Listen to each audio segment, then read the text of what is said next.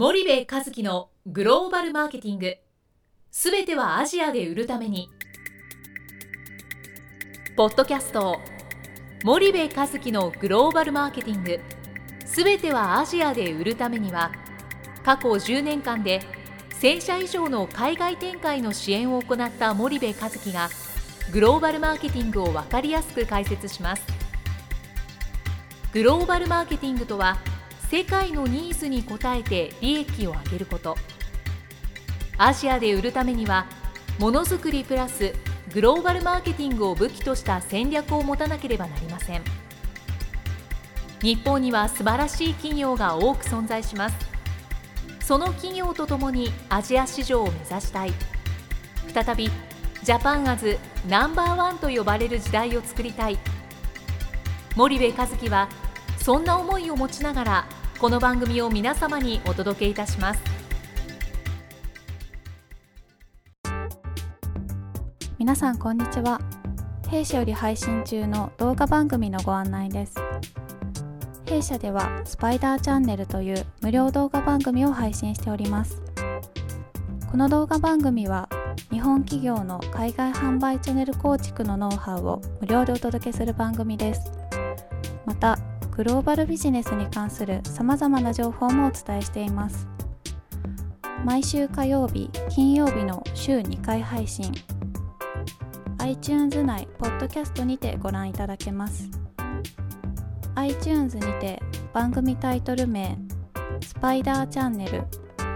大文字で SPYDERCHANNEL と検索ください自動で最新動画がお手元に届く購読手続きが行えます。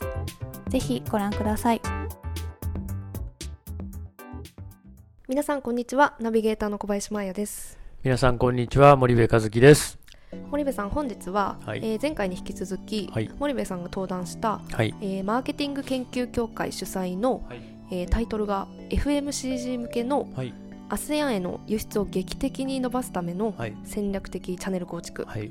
こちらのセミナーで出た質問についてご回答いただきたいと思います、はい。よろしくお願いします、ね。よろしくお願いします。ASEAN への輸出を劇的に伸ばさないといけないからこのセミナーはプレッシャーだったね。うん。タイトルがすごいインパクトがありますね。真剣に話しましたよ。そうですね。4時間もお疲れ様でした、ねいいえ。で じゃあ第1回目の質問ですね、うんうんえーじゃあ第1回目の質問なんですけども、中間層がうん。MT ではなく TT に行ってる国はうん。まだ手を出さない方がいいのかうん。という質問でございます、うん。お願いいたします。あのねこれねすごくいいいい質問でね、えっと結局その海外販売って輸出から始まりますと。でうん。輸出である一定の売り上げとかシェア取れたら、今度原稿を持って減産減販していくっていう、まあ、大きく流れると2ステップになってるわけですよね、で今回はその前段のステップ1の方はい。のセミナーで、輸出でやるのはねもう国選ばないとダメ。うんうんで輸出でインドネシア狙うとかね。はい。輸出であのベトナム狙うとか輸出でフィリピン狙うとかね、あのまあ、キャッシュオンデリバリーでねお金先にもらって出荷するだけなんで、はい。別に悪いとは言わないけど、はい。コンテナベースでまとまるなら出しゃ出荷すりゃいいと思いますけどね、はい。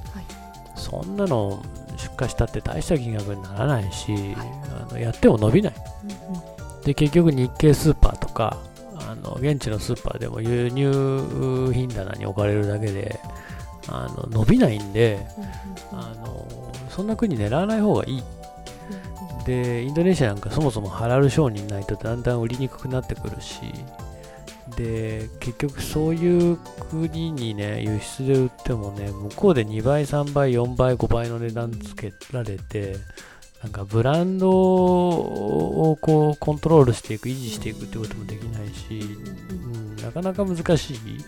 そうなってくると輸出で成功するのは国選びが大変重要だよっていう話をしていて、はいで FMCG だったらもうあのシンガポールとかね、はい。香港韓国台湾、えータイマレーシア。もうここまでだと。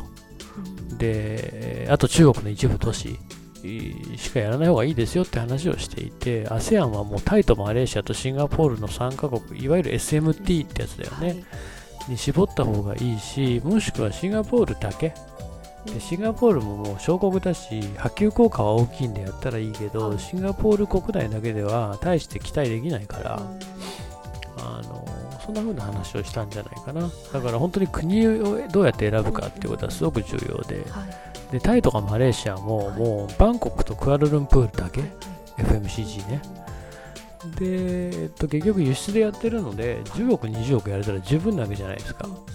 まさか輸出で100億やろうなんて FMCG でね思ってないと思うんで、はい。だって100円200円のね消費財をさ中間層向けに売るビジネスであのやるってね。もうなんか超高級 FMCG なんだったらいいよ。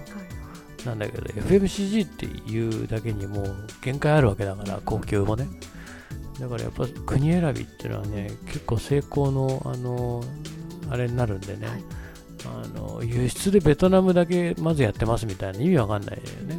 だからベトナムやる前にやる国いっぱいあるでしょって話なんでだってベトナムの MT の数って1500店舗ぐらいしかなくてね TT50 万店あってディストリビューターのレベルも低くてはい。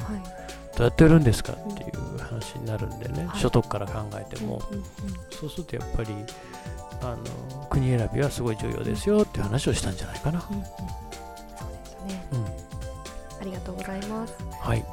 では本日はお時間来たのでここまでにいたします。はい。じゃあ次回以降もよろしくお願いいたします。はいありがとうございます、はいありがとうございました本日のポッドキャストはいかがでしたか？番組では森部和樹への質問をお待ちしております。ご質問は podcast アットマーク spydergrp.com ポッドキャストアットマークスパイダー grp .com までお申し込みください。たくさんのご質問をお待ちしております。それではまた次回お目にかかりましょう。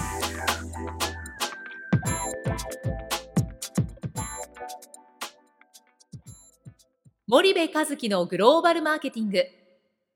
この番組はスパイダーグループの提供によりお送りしました。